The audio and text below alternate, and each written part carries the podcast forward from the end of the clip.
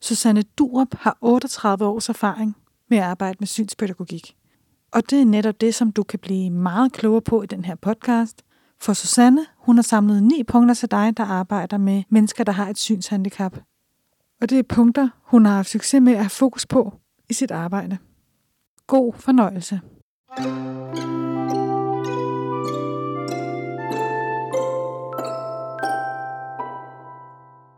Jeg hedder Susanne Poulsen Durup. Jeg er ergoterapeut og ADL- og mobility-instruktør. Og det handler begge dele om noget med at kunne færdes og finde fra et sted til et andet og kunne udføre alle sine hverdagsaktiviteter. Jeg har arbejdet inden for synsområdet i 38 år. Først på Synscenter Refnes, som tidligere hed Refnesskolen, og den ligger i Kalumborg, og der var jeg fra 1981 til 2012. Siden da har jeg arbejdet på IBOS. Jeg har arbejdet og gør stadigvæk med mange forskellige målgrupper. Det handler både om børn, unge og voksne, men især mennesker, der er blinde og svagsynede. Jeg har arbejdet med deres pårørende, fagpersoner og studerende.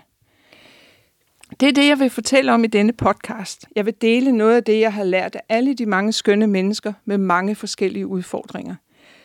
Jeg vil fortælle om arbejdet sammen med børnene og deres forældre, andre pårørende og samarbejdspartnere, som jeg har mødt i forbindelse med undervisning og udredninger. Jeg vil fortælle noget om min tilgang til at kunne yde det bedst mulige til lige netop det enkelte unikke menneskes behov for rehabilitering. Men inden jeg deler erfaringerne fra mit arbejdsliv, så vil jeg starte med at fortælle om, hvilket menneskesyn jeg arbejder ud fra, og hvilken situation det er, man kommer til at stå i, når man mister synet helt eller delvist. Jeg vil starte med et citat af Kirkegård. Også selvom det måske er meget brugt og kendt af alle. Men det passer rigtig godt ind i det, at kunne skulle føre et menneske et andet sted hen. Og han siger, at man, når det i sandhed skal lykkes en at føre et menneske hen til et bestemt sted, først og fremmest må passe på at finde ham der, hvor han er, og begynde der. Dette er hemmeligheden i al hjælpekunst. En hver, der ikke kan det, han er selv i en indbildning, når han mener at kunne hjælpe en anden. For i sandhed at kunne hjælpe en anden, må jeg forstå mere end han, men dog vil først og fremmest forstå det, han forstår. Grunden til at læse dette citat op for jer, er, at hvis jeg ikke umiddelbart forstår og kan forholde mig til det menneske, jeg skal arbejde sammen med, har jeg ikke mulighed for at hjælpe dette menneske videre frem i livet. For mig er det vigtigt at møde og tage udgangspunkt i det enkelte menneske som en ligeværdig person. At se det hele menneske og ikke kun synshandicappet. For når et menneske mister synet, vil man oftest være i krise. Og lige her er det vigtigt at tage udgangspunkt i personen, der sidder over for mig, og ikke bare tage udgangspunkt i synshandicappet, eller de pårørende, eller de ansatte i det offentlige system. Jeg oplever ofte, der er udstukket retningslinjer, der skal følges i forbindelse med et rehabiliteringsforløb. Når jeg så møder den person, det handler om, er det ikke altid, at det er dennes mål, men den bevilgende myndighedsmål. For mig er det vigtigt og nødvendigt at finde frem til kernen og den, det enkelte menneskes behov og ønsker for at kunne fungere i en ny hverdag. Jeg vil lige runde min rolle som instruktør, og så er det, jeg må spørge mig selv om, hvad er min rolle egentlig? Mit udgangspunkt som sådan er at møde det enkelte menneske, vi kalder det også nogle gange en kursist eller en borger, men de skal mødes som en ligeværdig person. Så nåede vi til erfaringerne. Jeg har udvalgt nogle af mine erfaringer og områder, som jeg vil fremhæve i podcasten. Punkter, jeg har erfaring med virker, når jeg arbejder med rehabilitering i forbindelse med synspædagogik. Disse erfaringer bruger jeg ofte ubevidst, da de er så implementeret i mit arbejde, at de så at sige ligger på ryggraden. Vi skal nu igennem ni punkter i alt. Og det første punkt, det hedder erkendelse. Nummer to hedder find den nærmeste udviklingszone. Nummer tre hedder kursisten skal være i flow. Nummer 4, sæt mål sammen med kursisten. Nummer 5, det er, at kursisten skal tage ejerskab. Punkt 6 er samarbejde med relevante personer og aktører i personens netværk. Punkt 7 handler om at have fokus på muligheder frem for begrænsninger. 8 hedder fokus på sansebearbejdning. Og nummer 9 hedder inddrag gerne leg. Vi starter med punkt 1, erkendelse, som er udarbejdet af Piaget. Og jeg har taget min inspiration fra pædagogisk-psykologisk ordbog, som definerer erkendelse som den viden eller erfaring, et menneske har om omverdenen, eller som del af den aktivitet eller proces, børn gennemløber i den kognitive udvikling. Ifølge russisk psykologi er erkendelse en genspejling af verden af den objektive realitet. En erkendelsesfase beskrives som en færdighedsindlæring. På den baggrund er det derfor vigtigt og nødvendigt at finde ud af, hvor langt det enkelte menneske er kommet i forhold til en udredning i forbindelse med en erkendelsesproces. Drivkraften for erkendelse er selvregulering. Behovet for at tilpasse sig omgivelserne, og mennesket kan kun udvikle sig gennem socialt samspil med andre mennesker, da erkendelsesudvikling er dynamisk. Det er vigtigt for mig at forstå og acceptere mennesket over for mig, som måske stadig er i krise og har mistet livsmod. Her er det nødvendigt, at det lægger meget mærke til, hvordan personen reagerer, at jeg lytter og tager udgangspunkt i det, personen fortæller. Jeg har i forbindelse med mit arbejde, og især i forbindelse med udredninger af personer, som er sendt ind af et jobcenter og skal ud og have et job, og som slet ikke har erkendt deres synshandicap, at de for eksempel ikke har ville have noget at gøre med hjælpemidler. Bare det at komme ind i et lokale, hvor der er rigtig mange hjælpemidler, kan være meget grænseoverskridende for dem. Så der skal meget lang tid til, og god tid, øh, til at kunne få personen til at turde bare røre ved måske en neglefil eller en mobility stok. Og ofte ser jeg også i den sammenhæng nogen, der begynder at få tårer i øjnene, eller vender sig væk fra stokken, eller ser meget kede ud af det, eller også måske en gang imellem bliver lidt vrede over, hvad det er, jeg faktisk finder på at spørge dem om. Og så må jeg jo finde noget andet at spørge om. Så er vi kommet til punkt nummer to, at finde den nærmeste udviklingszone. Og det er en person, en russisk psykolog, der hedder Lev Semenovsky Vygotsky. Øh, og han levede fra 1896 til 1934, og det er ham, der har udviklet teorien om nærmeste udviklingszone, som også i populært sprog hedder NUSO. Nu ved jeg jo, hvor langt kursisten er kommet i sin erkendelsesproces. Men hvor er personen i forhold til den udfordring, vedkommende står overfor? Hvis udfordringen ligger inden for det, det enkelte menneske kan klare alene, sker der ingen udvikling. Ligger udfordringen derimod uden for personens udviklingszone, vil personen føle sig frustreret, og der vil heller ikke være nogen læring. Men ligger udfordringen lige inden for personens nærmeste udviklingszone, så vil der ske en læring. Derfor er det så vigtigt at finde lige netop det sted. For at finde den nærmeste udviklingszone er det vigtigt for mig at være opmærksom på flere faktorer, som for eksempel, at mennesker med nedsat syn kan have forringet vilkår for en effektiv sansebearbejdning. Det at kunne bearbejde sanseindtryk både hvad angår bevægelse, balance og berøring. Det kan også være lyde og andre ting i omgivelserne, som kan være udfordrende. Det er derfor vigtigt at inddrage dette i forbindelse med mobility-undervisningen, for her kan en meget nedsat bearbejdning af balancestimuli have indflydelse på personens evne til at stå med samlet ben. Det kan også være i ADL-undervisningen, at en kursist ikke kan lide at blive berørt. Dette kan give nogle begrænsninger i forbindelse med for eksempel madladning. Tit og ofte er det nødvendigt at guide nogle personer, og der er det så vigtigt at vide, om jeg må have lov til at røre ved den her person, og om jeg skal gøre det med en blød berøring, eller jeg skal gøre det med en hård fast berøring. Og det kommer vi til at høre lidt mere om senere. Så er vi kommet til punkt 3, der hedder, at kursisten skal være i flow. Og flow-teorien, den er udarbejdet af Mihaly Csikszentmihalyi. Jeg håber, jeg siger det rigtigt. Udover teorien om den nærmeste udviklingszone, så anvender jeg også flow-teorien i mit samarbejde med det enkelte menneske. Begrebet flow er en mental tilstand, i hvilken personen er fuldstændig opslugt i det vedkommende beskæftiger sig med. Og det er karakteriseret som en fornemmelse af et energifyldt fokus, fuld involvering og succes med den igangværende aktivitet. Og det er nok noget, rigtig mange kender, for når man er rigtig meget fordybet, så er det ikke altid, man hører, hvad der foregår i øvrigt i omgivelserne. At være fuldstændig involveret, fokuseret og koncentreret. Vi lærer bedst, når vi lærer af lyst.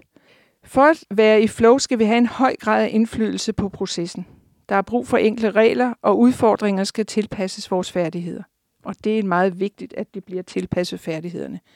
Vi skal have tydelige informationer om, hvordan vi klarer os, og vi skal kunne fjerne distraherende faktorer, så vi kan koncentrere os om det, vi arbejder med. Der skal være konkrete og frigørende mål. Dette bringer mig videre frem til et eksempel på en person, som øh, jeg har arbejdet med for nogle år tilbage. Øh, hun havde et stort ønske om igen at kunne kom til at tænde sin cigaret. Det var ikke særlig hensigtsmæssigt efter et sygdomsforløb. Men motivationen for at kunne komme til det var meget, meget stor, og det lykkedes at kunne komme til at tænde cigaretten selvstændigt, ved at vi har afprøvet rigtig mange hjælpemidler, at øh, finde den rigtige lighter med den rigtige længde på vægen, at have den rigtige cigaret, at stå det rigtige sted. Og udfordringen inden da havde egentlig også bare været at kunne finde ned til rygepladsen. Men alt lykkedes, fordi det var et stort ønske for lige netop den kvinde at kunne komme til at ryge igen. Hun var opslugt af det, og det var et meget stort behov. Og så er det ikke min pligt at vurdere, om det er sundt eller usundt at ryge. Det skal jeg slet ikke blande mig i. Punkt nummer 4, som hedder sæt mål sammen med kursisten. Der skal jo altid sættes mål for det arbejde, man foretager sig, sådan at vi kan bevise, at vi har gjort et godt stykke arbejde. Der kan opsættes mange mål, både overordnede mål og delmål for et rehabiliteringsforløb. Det er meget forskelligt, hvad målene kan være, men for mig er det rigtig vigtigt, at det er den person, det handler om, der skal have lov at sætte de mål og have stor indflydelse på dem. Det er også vigtigt at være opmærksom på, at det skal være mål, som er målbare og som er realistiske at opnå. Jeg har gennem mit lange arbejdsliv mødt mange forskellige mål. Mål som for eksempel at kunne skære et franskbrød i helt ensartede skiver, har for en af mine kursister været et meget stort ønske at kunne mestre. Det krævede afprøvning af mange forskellige metoder, af mange forskellige knive, med mange forskellige greb og typer skær. Det krævede også rigtig mange franskbrød, og det krævede også rigtig mange rugbrød, som skulle skæres i stykker. Og i dette tilfælde lykkedes det i fællesskab mellem kursisten og underviseren at nå det mål. Det kan måske være, at målet bliver sat for højt eller synes at være for svært at opnå.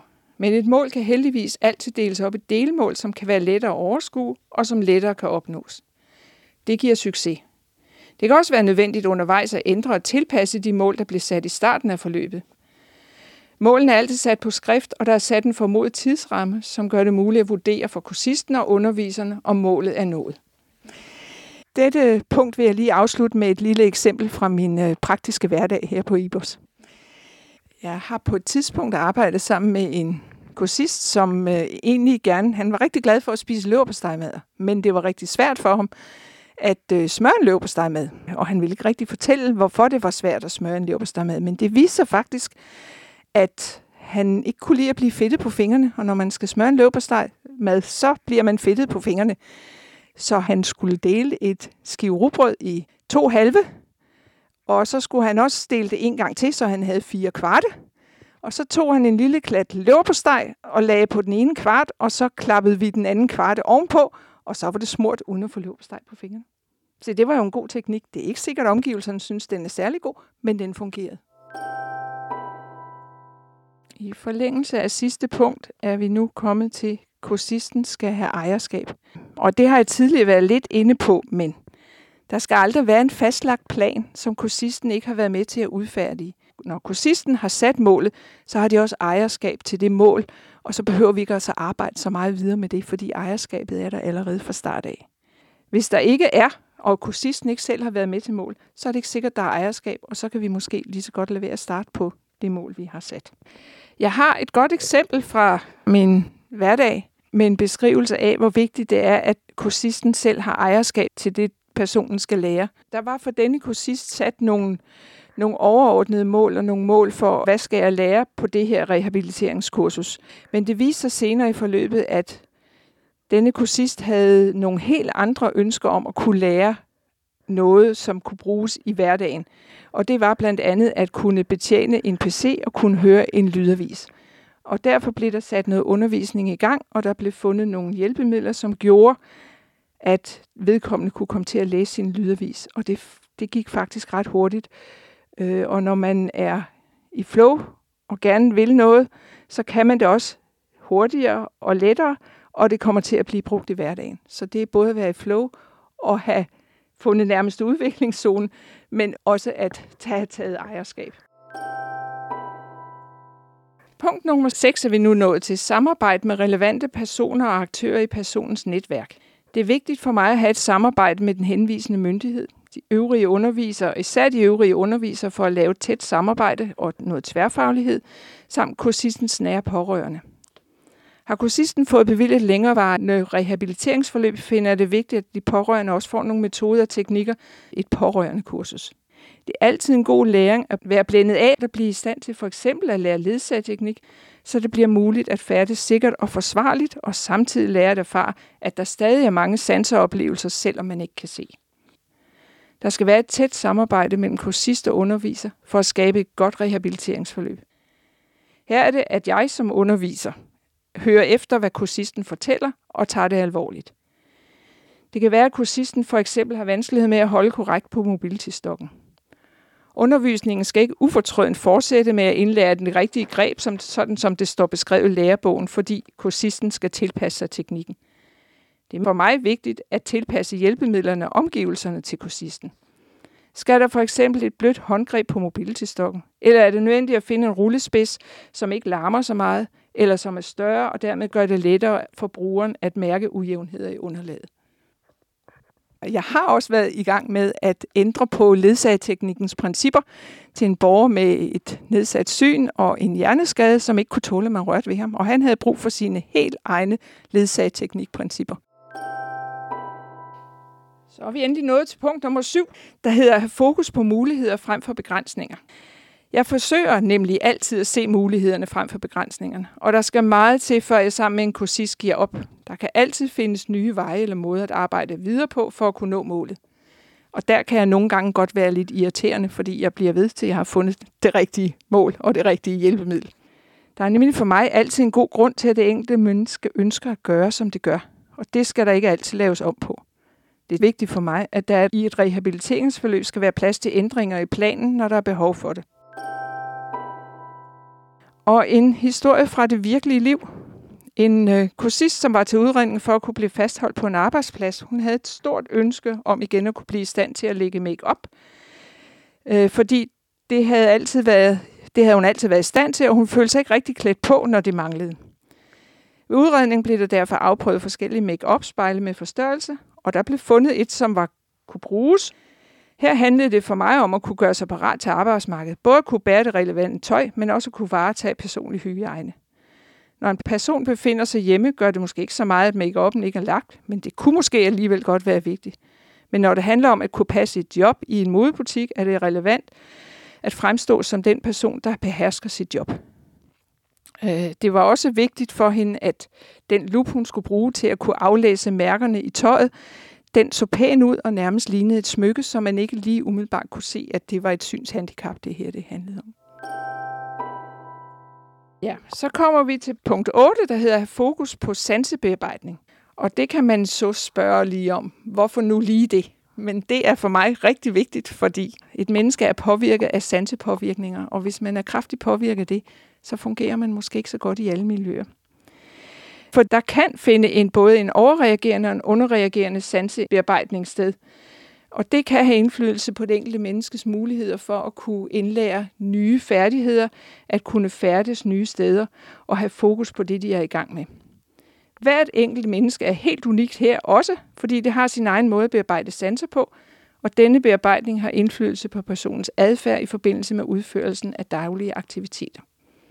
I min praksis med kursister, som for eksempel ikke kan holde balance med samlede fødder, og det har jeg nævnt lidt om tidligere, eller som er utrygge ved at gå på ujævnt terræn, bliver voldsomt forskrækket, hvis nogen skubber til dem, let bliver køresyge, ikke kan lide at røre ved fedtet og klistrede genstande, ikke kan lide at blive berørt med en let og uventet berøring, ikke kan opholde sig i lokaler, hvor der er mange mennesker og meget larm, og ikke være i omgivelser, hvor der er mange kraftige lugte, som for eksempel parfumeafdelingen i stormagasinet, eller være i omgivelser, hvor der er mange mennesker, der bevæger sig omkring, eller der er høj musik. Og det, det, det handler ikke kun om personer, der har et nedsat syn, eller slet ikke har noget syn, men det handler også om dig, og det handler også om mig. Og vi har hver vores sansemønster, øh, og det er faktisk vigtigt, at øh, vi er meget opmærksomme på det, fordi det er ikke sikkert, at den kursist, jeg arbejder med, har det samme sansesmønster som mig, og derfor kan det være, at jeg skal lære en anden måde at undervise personen på, fordi vi har forskellige udgangspunkter. Hvis det undervejs i et undervisningsforløb viser sig, at kursisten har vanskelighed med at bearbejde sansestimuli, kan det være hensigtsmæssigt og for mig nødvendigt, det er ikke alle, der synes det, at udarbejde en sensorisk profil. Den beskriver sammenhængen mellem personens evne til at bearbejde sensoriske informationer og så den adfærd, personen har i forbindelse med de daglige aktiviteters udførelse. Så giver det samtidig mulighed for at kunne påvirke omgivelserne, så personen kan få en bedre hverdag. Hvis når et menneske reagerer anderledes på sensoriske informationer, kan det betyde, at udførelsen af daglige aktiviteter kan være mere udfordrende, end den er for andre mennesker. Apropos historien tidligere med løver på stegmaden. Sensorisk profil er et interview, som udføres ud fra en række spørgsmål, og ud fra svarene udarbejdes sanseprofilen, og der udarbejdes forslag til kursisten, som kan anvendes i hverdagen. Nogle mennesker har behov for at få tilført vækkende stimuli. For eksempel har de rigtig meget glæde af hurtige bevægelser og hårdt arbejde, lette berøringer, krydrede dufte, kolde drikke, stærke spiser, kraftig lys, høj musik og noget rytmik. Så det kan være rigtig godt at bruge i forbindelse med mobility-undervisningen, at her går vi, og så tæller vi i rytmen, når vi går. Eller når man skal svinge stokken, så bruger vi også en rytme eller en god melodi for at få gang i den og sætte farten op. Andre, der kan det være nødvendigt at få tilført dæmpende stimuli, som for eksempel langsomme bevægelser, dybe faste tryk, tungt tøj, varme drikke og mad, kendte smage, behagelige dufte. Belysningen skal måske nedsættes, gardinen skal måske rulles ned, musikken skal være lav, så vi kan få sat deres tempo ned, så de ikke mister informationer, for eksempel gennem fødderne, når man går på et ujævnt fortov. Så det kan være det, der skal til for at få den bedst mulige undervisningssituation. Og i ADL, der har jeg jo tidligere nævnt det der med at spørge en lever på med. Det kan også være, at jeg måske møder en kursist, som ikke kan lide, at jeg rører ved dem, øh, som tager hånden væk. Og hvis jeg ved, at personen ikke kan lide at blive rørt ved, så må jeg jo måske tage hårdt fat, eller gøre opmærksom på, at nu lægger jeg min hånd på din højre hånd, så de ved, at nu rører jeg ved dem. Det er jo kursisten selv, der svarer på spørgsmålene. De får lige pludselig en anden forståelse af deres hverdag, hvad er det, der sker? Hvorfor er det, jeg ikke kan lide at komme til koncerter? Hvad er det for nogle undskyldninger, jeg kan give? Og der giver sensorisk profil mulighed for at sige, at hvis du skal ud og spise med nogen, så skal det være et lille sted for eksempel. Eller jeg vil gerne selv bestemme stedet. Øh, jeg vil også gerne bestemme, hvordan vi kommer derhen. Eller som en kursist sagde til mig på et tidspunkt, hvis taxichaufføren ikke kører ordentligt, så siger jeg bare til ham, at jeg kaster op i din bil, hvis du ikke kører ordentligt. For det var en, der blev meget let køresyg. Så på den led kan man bruge det i sin hverdag. Jeg har også haft en ung pige, som på et tidspunkt sagde, jeg har så svært ved at høre efter op i undervisningen. Jeg, jeg kan ikke, når jeg sidder i 10 minutter, så står jeg af, og så har jeg ikke hørt, hvad læreren siger. Så prøvede jeg at sætte hende på en stol, der vippede. Og den sad hun med, da jeg forklarede om hendes sensoriske profil, og hun sad og hoppede, og så siger hun, nej, hvor er den god. Nu har jeg jo siddet og hørt, hvad du har sagt i næsten en halv time. Kan jeg ikke få sådan en, når jeg er til undervisning? Og det fik hun. Og så kunne hun høre efter i næsten tre kvarter. Det er jo fantastisk. Så lidt skal der til for at få sansesystemet til at vågne op. Så er vi kommet til det sidste punkt. Næsten. Øh, inddrag gerne leg. Og så kan det godt være, at nogen synes, hvorfor siger jeg leg, når det handler om voksne mennesker. Men når børn leger, de lærer godt. Det gør voksne også. Når ting opleves som en leg, så synes vi, det er rart. Og leg er også fællesbetegnelsen for en underholdende aktivitet, som kan udføres både af mennesker og dyr. At lege er en aktivitet, der ofte udføres af flere personer, så vi har noget fællesskab. Og når børn leger, er de ofte i flow og gælder alt omkring sig. Jeg har på min tidligere arbejdsplads haft børn til sanseintegrationsbehandling og sansemotoriske observationer og undersøgelser. Og når barnet så er blevet hentet af forældrene og samtidig blevet spurgt om, hvordan er det gået, har svaret ofte, jamen vi legede jo bare. Og så betyder det for mig, at jeg har opnået det bedste, jeg kunne med den behandling, jeg har lavet, fordi barnet har slet ikke oplevet det som en behandling, men som en legeaktivitet. For når man leger, er man i flow, og den nærmeste udviklingszone er nemlig blevet stimuleret.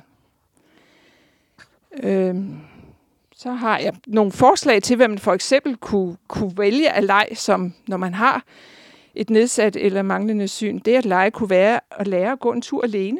Det kunne også være at gå en tur med sin hund, eller at man kan bage en kage selv, eller at man kan gå til en koncert, eller deltage i showdown og goalball. Og der har vi i hvert fald sådan en fin øh, showdown ting stående heroppe i vores hall, og der er aktivitet og glade dage, når øh, der står en 5-6 unge mænd, og en gang imellem en pige, så er der leg, og så er der flow, og det kan ikke fås bedre.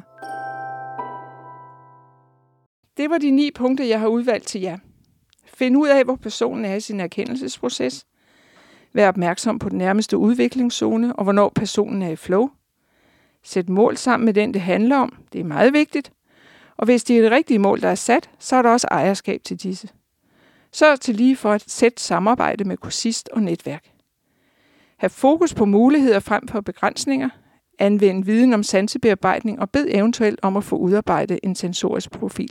Den får man ikke bare lige, skal jeg sige. Den kan man betale penge for at få udført, hvis man ikke selv er ergo- eller fysioterapeut, der kan det.